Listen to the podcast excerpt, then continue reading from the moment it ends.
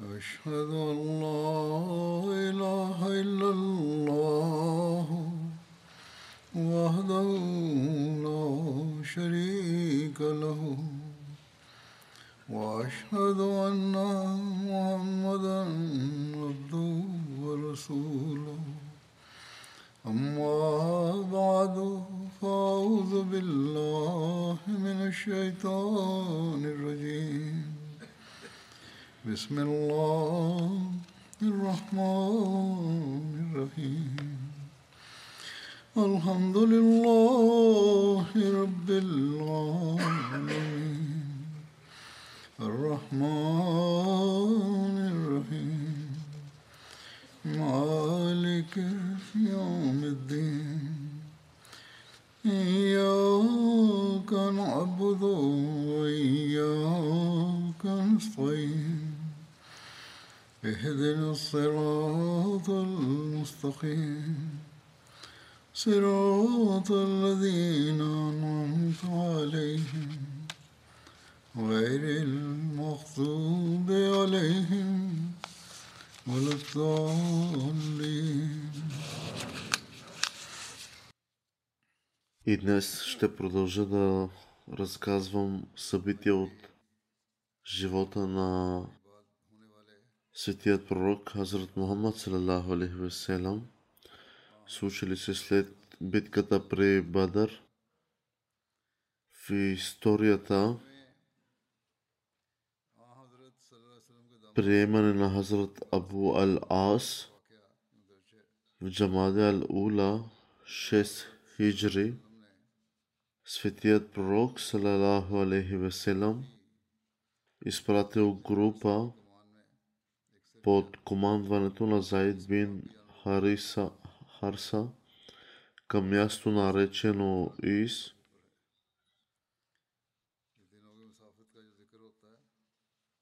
което било на разстояние от 6 дни пътуване. Тази група беше разгърната, защото светият пророк Хазрат Мухаммад салалаху алейхи научил, че този керван от Мека се връща от Сирия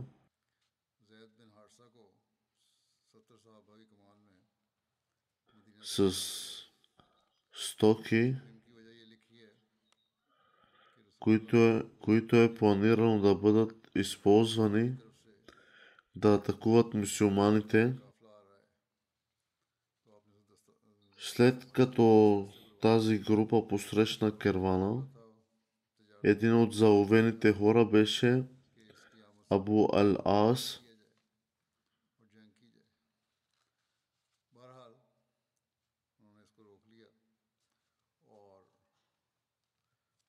Хазрат Мирза Башир Ахмад Разиланху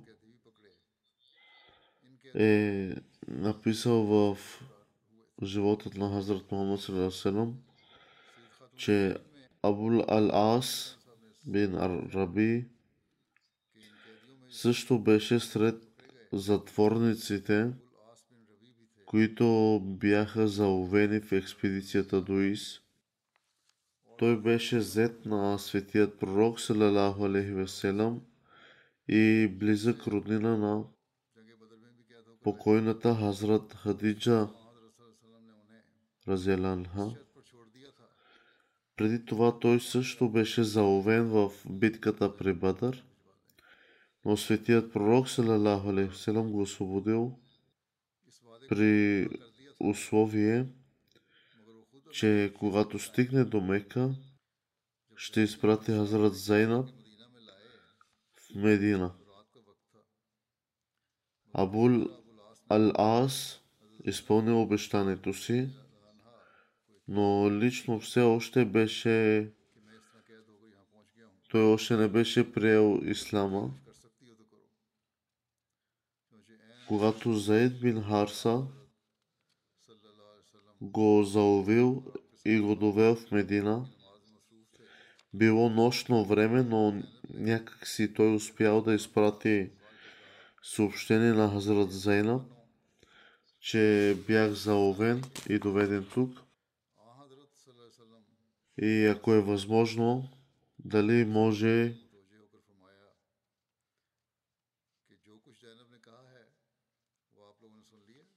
да се направи относно освобождаването ми. И така, точно когато светият пророк Салалаху и неговите сподвижници бяха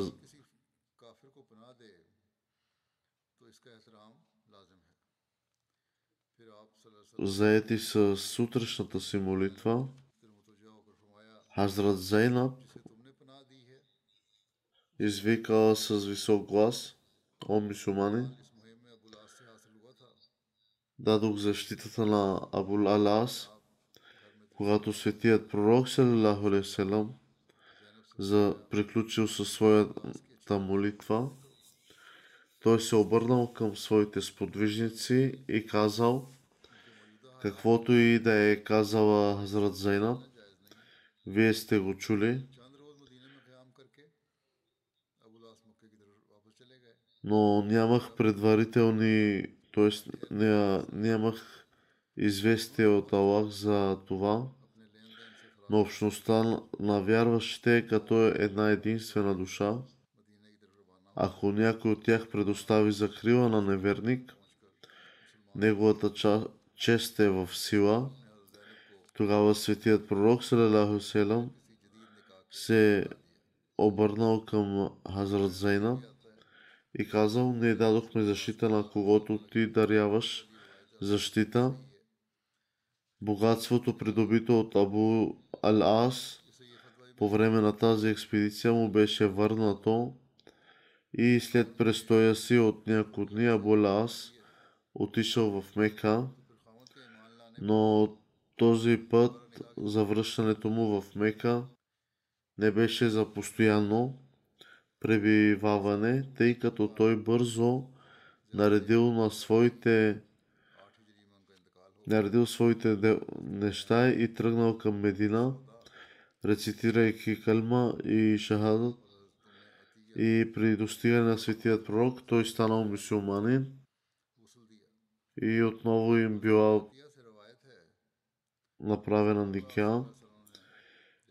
В някои предания също се споменава, че Ника, т.е. бракът на Хазрат Зайнаб и Абу Ел Ас е било направено отново. Хазур каза, че Хазрат Зайнаб е починала скоро след като съпругът ти е приел ислама малко след като е приел ислама и според преданията светият пророк салалаху алейхи вселам инструктирал как трябва да бъде изкъпано от тялото и как да бъде покрита от тялото. като се започне от дясната страна и според ритуала на измиването. И според друго предание се разказа, че светият пророк Салалаху Алейхиселам инструктирал тялото да се изкъпе няколко пъти. Тогава светият пророк отслужил покойната молитва на дъщеря си и След това я е погребал. Търговията на Хазрат Абу Ал-Ас е била в Мека, поради което той не може да живее в Медина и с разрешението на светият пророк той остава, ост, останал в Мека. Като такъв той не е могъл да участва в никакви битки, но е взел участие в една експедиция под командването на Хазрат Али Разиаланху, която е била ръководена от него. И Хазрат Абу Ал Ас починал през 12 хиджри.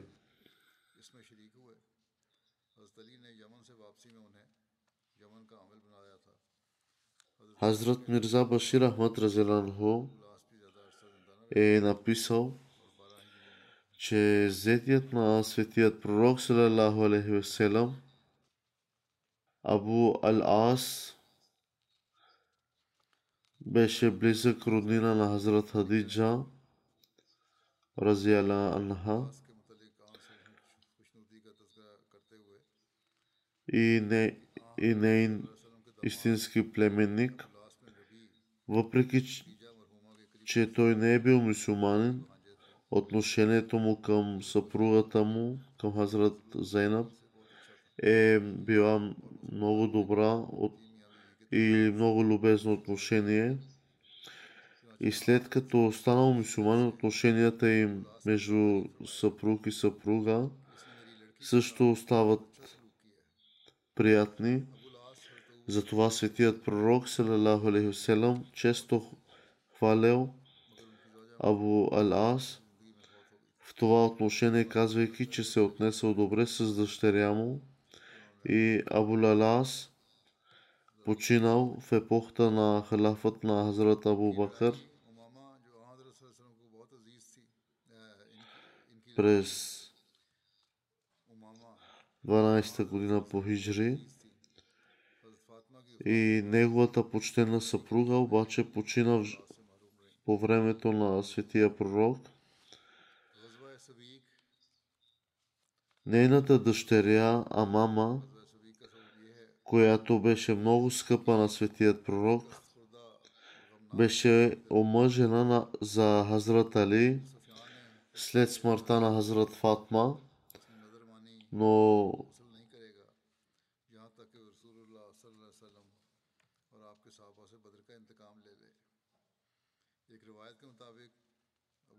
експедицията на Савик се състоява през Зулал Хиджа. Записано е, че след като меканите са, завър... са се завърнали победени, Абу според разказите или Абу Суфян е тръгнал с 200 или с 40 ездачи. Той тръгнал да изпълни, да изпълни своя обед. Той спрял в долината на 12 мили от Медина и след това през нощта той отишъл при Бану Назир и се срещнал с техния вожд и те говорили за Хазрат Мухаммад салалаху алейхи наред с други неща. След това Абу Суфиян се завърнал в лагера си и изпратил някои души в, в градината с форми на 3 мили от Медина, където из, изгориха дървета с форми и също убиха мъж от ансарите. Тогава, мислейки, че си е отмъстил до известна степен, Абу Суфиян се върнал в Мека. Когато хората научили за това, светият пророк салалаху алейхи взел 200 мухаджирини и ансари тръгнал след Абу Суфиян – докато стигнали до Каркаратул Кудр, Абу Суфиян и неговата група продължиха да бягат неуловимо и мусулманите не успяли да ги достигнат. Светият пророк се върнал обратно в Медина –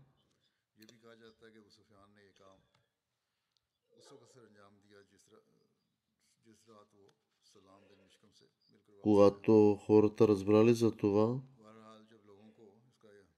светият пророк е направил наместник Абу Лавама.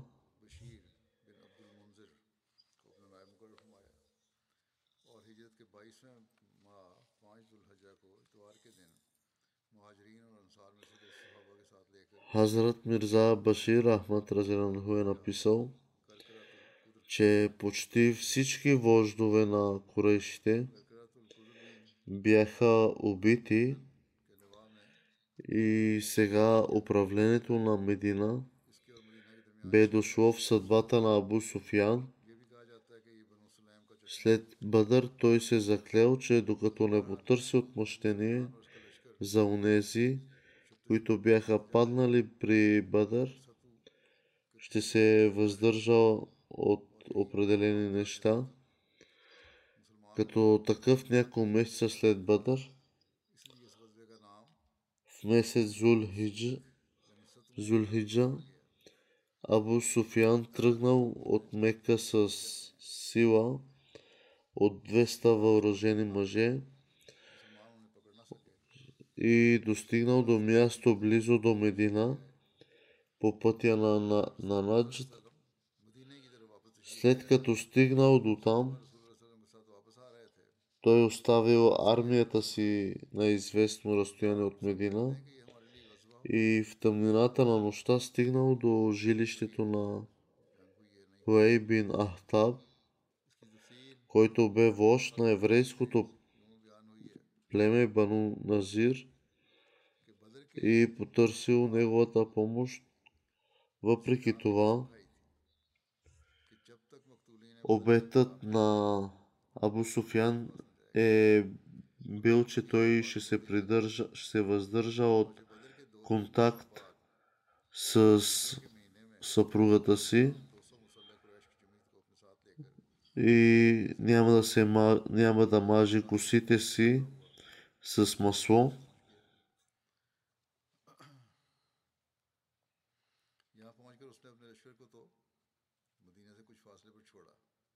Въпреки това, тъй като Хуей все още до някъде помнеше своя договор и споразумение, той отказа.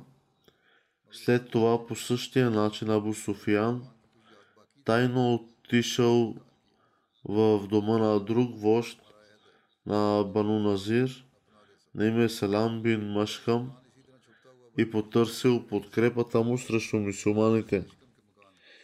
Той обаче много дръско пренебрегнал всичките си договори и споразумения и посрещнал топло Абу Суфян като гост за нощта и му предаде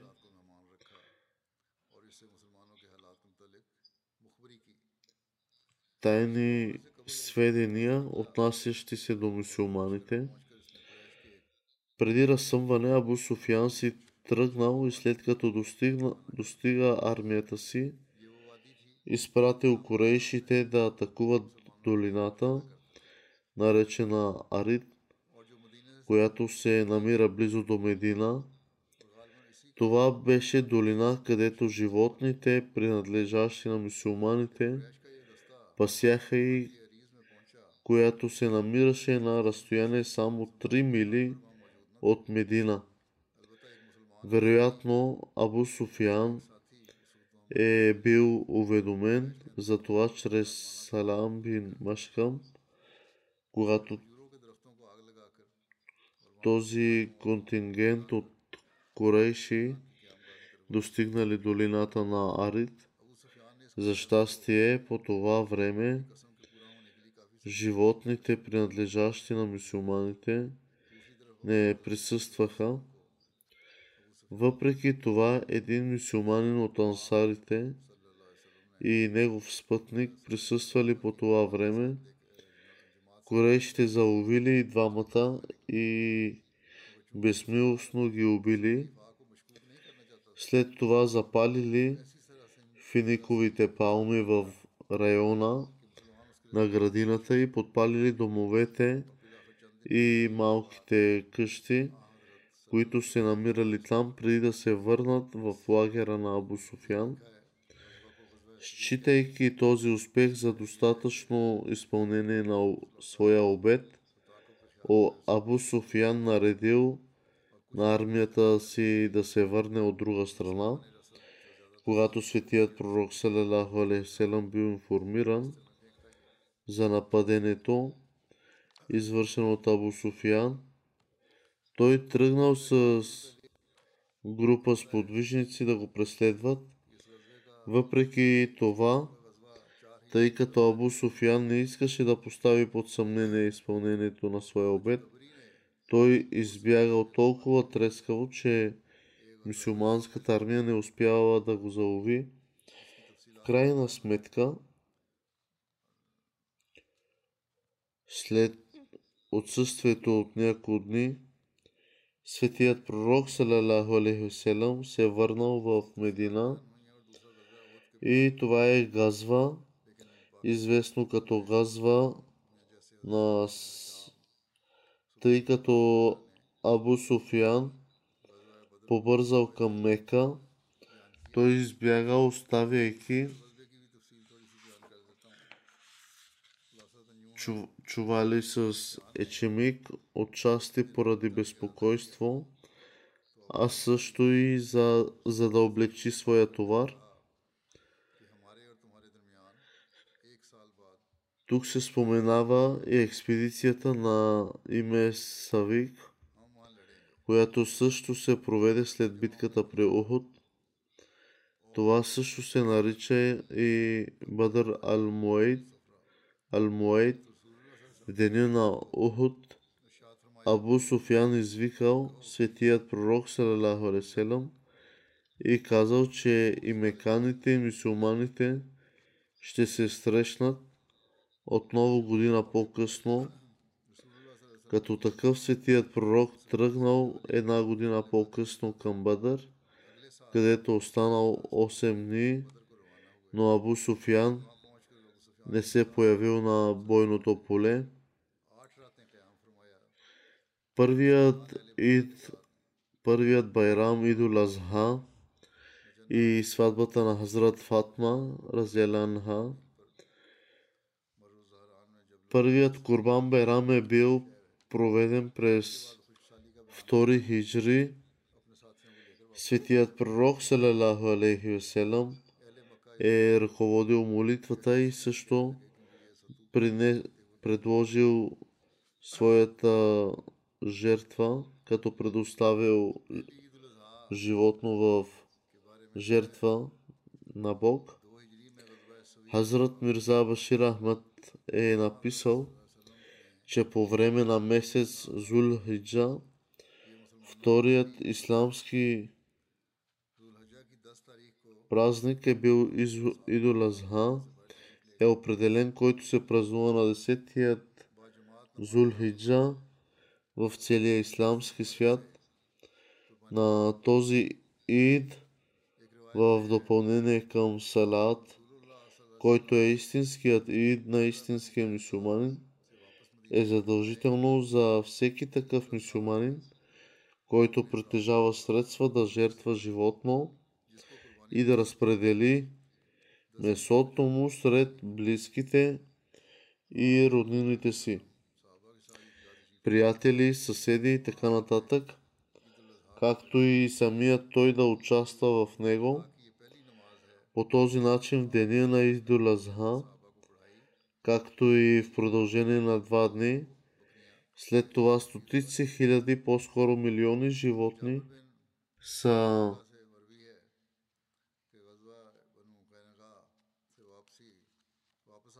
били предложени в името на Аллах в целия исламски свят. По този начин, чрез практика на припомнянето на великолепната жертва, направена от Хазрат Авраам, алейхиссалам, Хазрат Исмаил и Хазрат Агар. Най-великият пример, за което е животът на светият пророк, салалаху алейхи се поддържа жив и всеки мусулманин е увещаван, че той също трябва да бъде готов да пожертва богатство и цялото си цялото си богатство по пътя на своя учител и господар.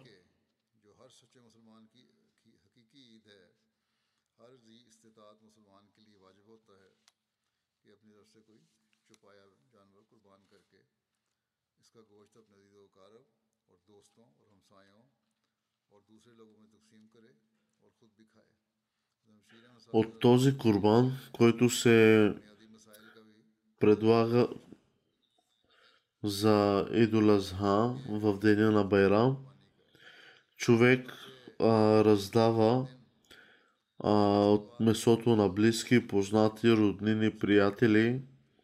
Остава една част и вкъщи, другата я раздава и на бедни, на нуждаещи.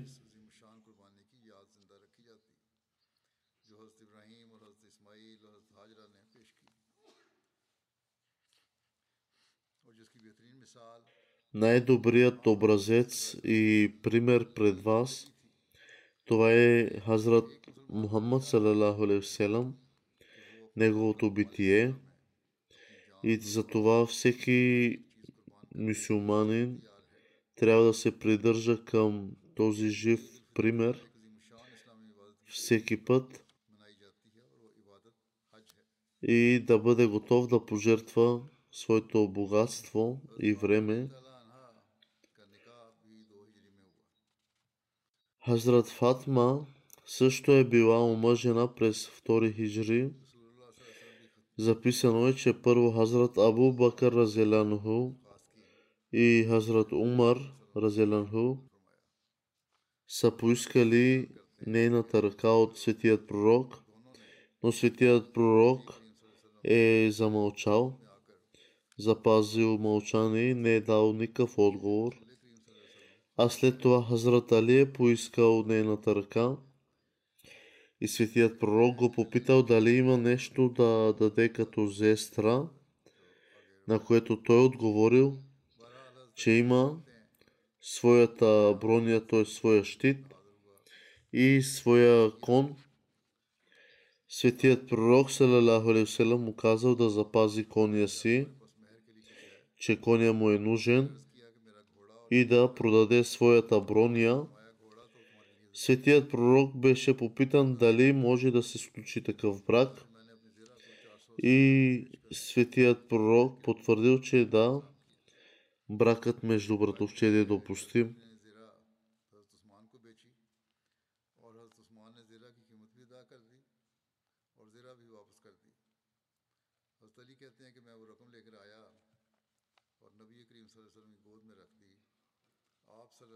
Хазрат Мирза Башир Ахмад е написал, че Хазрат Фатма беше най-малкото дете на светият пророк сред децата, с които той беше благословен от Хазрат Хадиджа Разияла Анха. Светият пророк салалаху алейхи държеше най-близко до себе си Хазрат Фатма и поради нейните лични заслуги, тя несъмнено беше най-достойна за тази изключителна любов. Сега възрастта и бе горе-долу. Достигнала над 15 години и започнала да получава предложения за брак. Хазрат Абу Бакър беше първият, който отправил моба за Хазрат Фатма, но светият пророк се извинил. Тогава Хазрат Умар, разялянху, направил своето предложение, но и неговата молба не беше приета. След това след като прецениха, че намерението на светият пророк е по отношение на Хазрат Али, и двамата почтени мъже се обърнали към Хазрат Али и го насърчиха да направи предложение по отношение на Хазрат Фатма. И Хазрат Али, който може би вече беше желаещ, но мълчеше от скромност, веднага се, се представи пред светия пророк и представи предложение, отправил предложението си. Светият пророк вече бе получил указания чрез божествено откровение и бракът на Хазрат Фатма трябваше да се състои с Хазрат Али. Следователно, когато Хазрат Али отправил молба, светият пророк казал, че вече получих божествено указание в това отношение и потърсил съгласието на Хазрат Фатма, която запазила мълчание от скромност. В известен смисъл, това също беше израз на приемане. Затова светият пророк събрал група от мухаджирини и ансари, официално обяви брака им и на Хазрат Али Хазрат Фатма. Това се случи в началото или средата на втори хиджри. След това, когато се проведе битката при Бадър, бе предложено Рухсатана да се проведе през месец Зул Хиджа, втори хиджри, и светият пророк призовал Хазрат Али и го попитал дали има с какво да плати зестрата. Хазрат Али казал, о пратенико на Аллах, нямам нищо. Светият пророк казал, че ако, а какво ще кажете за този ризник, който ви дадох онзи ден? Хазрат Али отговорил, да, това, което имам. Светият пророк каза, това ще е достатъчно да го донесе. Ето защо този ризник бил продаден за 480 дирхама и светият пророк уредил разходите по сватбата точно от тази сума. Зестрата, която светият пророк даде на Хазрат Фатма, се състоява от бродиран шал, възглавница, направена от кожа, която бе В едно предание се разказва, че също светият пророк е дал на Хазрат Фатма ръчна мелница като част от нейната зестра. Когато тези предмети бяха уредени, имаше нужда да се получи дом, но до сега Хазрат Али най-вероятно е бил живял със светият пророк в дом, построен близо до джамията. Сега обаче се изисква отделно жилище, където съпругата и съпругата могат да живеят след брака им.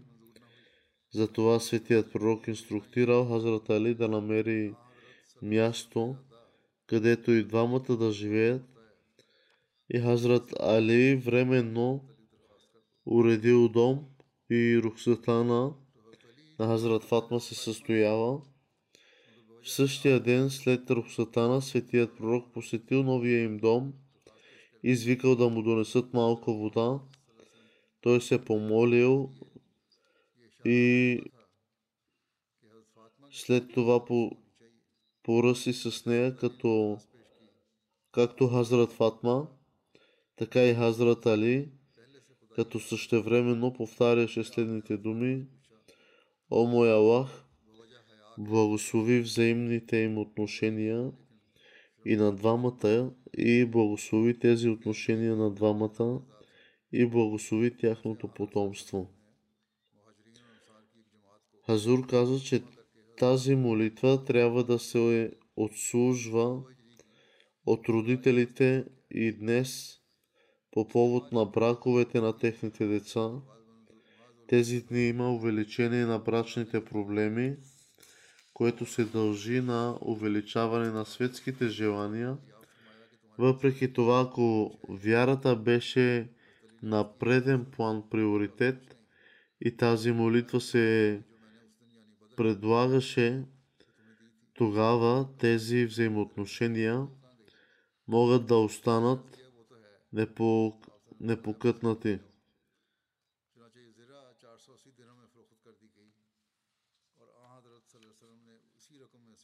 Хазрат Мирза Башир Ахмад Разелянху е написал, че след това светият пророк Салалаху Алейхиселам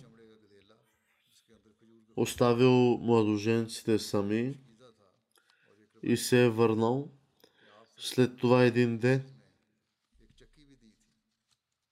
когато светият пророк дошъл да посети Хазрат Фатма.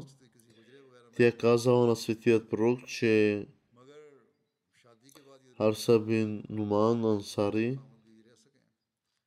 притежавал няколко къщи и попитал, попита, ако светият пророк поиска от него да се освободи една от тях. Светият пророк казал, че той вече е напуснал, той вече е, е дал толкова много домове заради, поради Ислама и заради нас. И сега се чувствам неудобно да поискам от, повече от него. По един или друг начин, когато Харса случайно е разбрал за това, че Хазрат Фатма е отправила молба от, за жилище към светият пророк.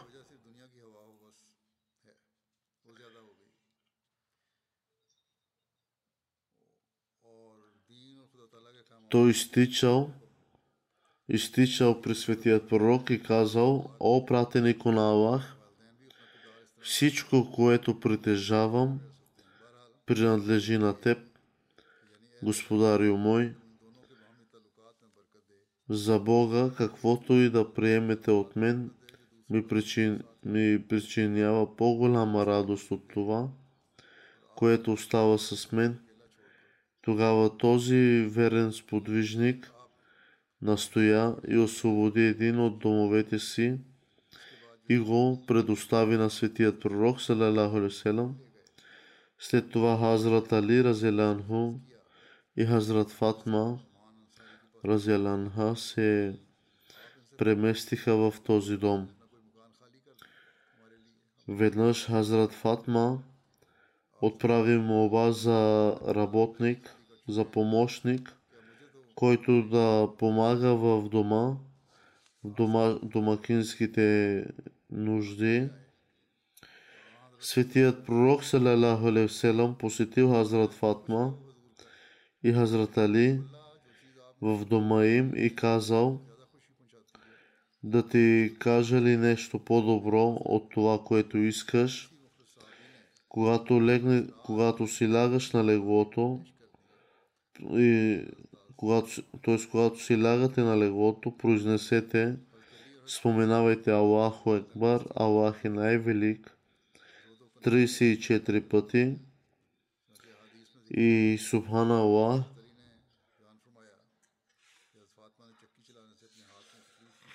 Свят е Аллах 33 пъти и Алхамдулила цялата възхвала принадлежи на Аллах 33 пъти.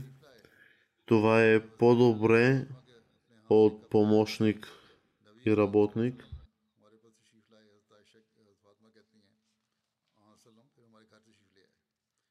Хазур каза, че ще продължи да разказва тези събития в бъдеще.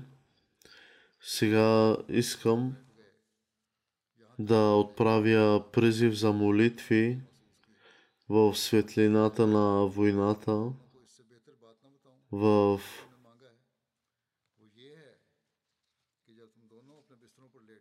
относно стран, в света, които се случват светлината на войната в Палестина и Израел.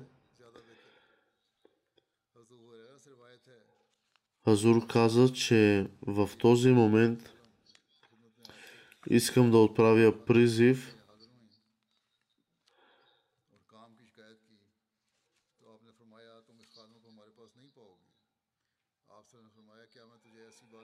В този момент искам да отправя призив за молитви относно настоящата ситуация в света.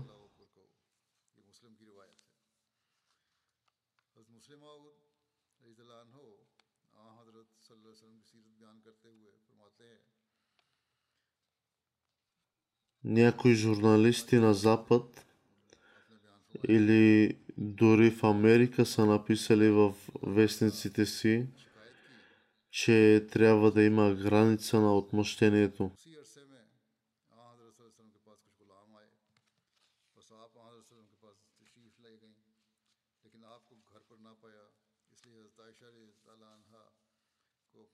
کی وجہ سے اطلاع، آمد کی وجہ سے اطلاع دے کر گھر لوٹ آئیں۔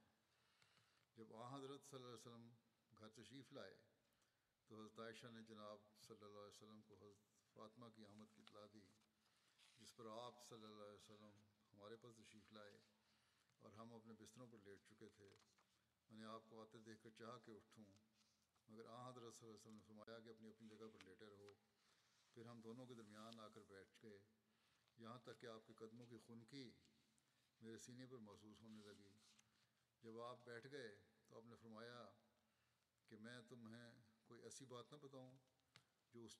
Някои журналисти на Запад или дори в Америка са написали в вестниците си, че трябва да има граница на отмъщението.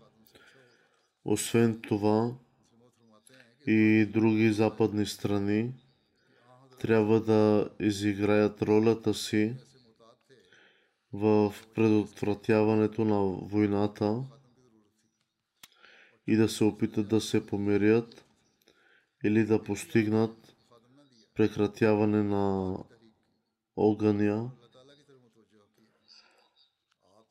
Освен това също се появяват различни новини в медиите от време на време,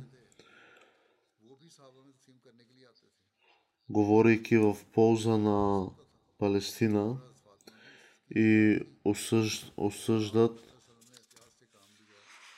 потисничеството.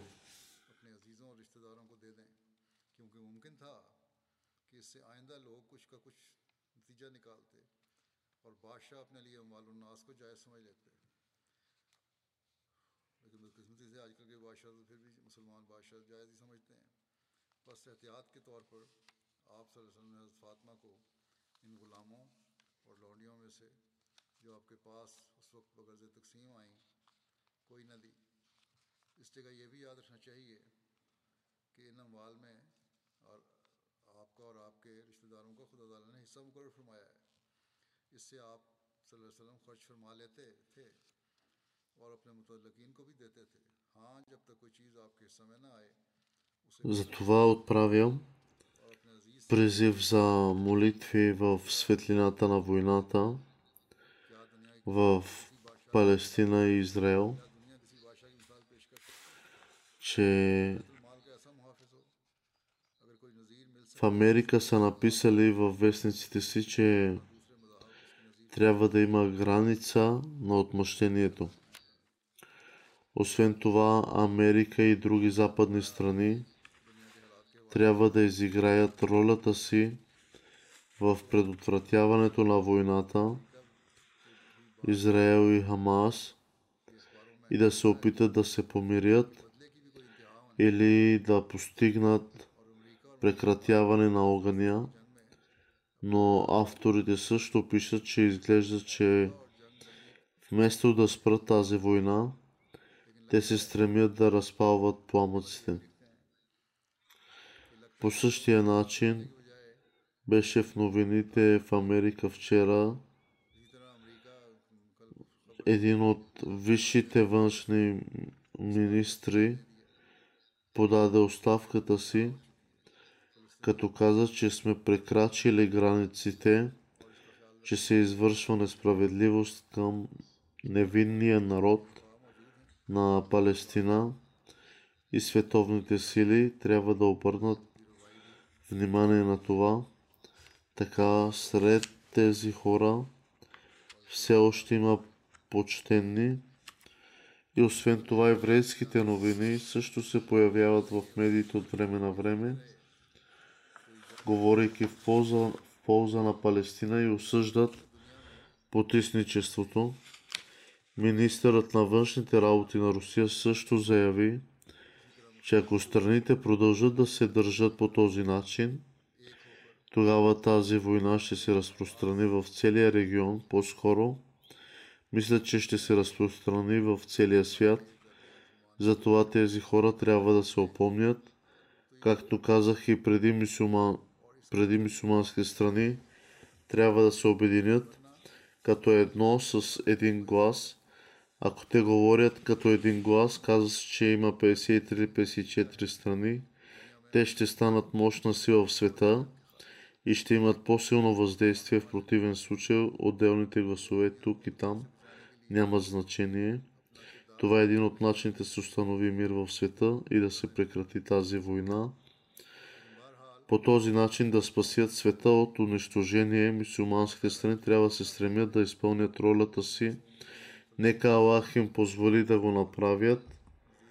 Въпреки това, ние също трябва да се молим с постоянство. Нека Аллах сложи край на тази война и да защити невинните, потиснатите палестинци, така че да не бъдат подложени на нови несправедливости и нека Аллах сложи край на цялата несправедливост в света, където и да е тя, нека Аллах не позволи да се молим. Амин.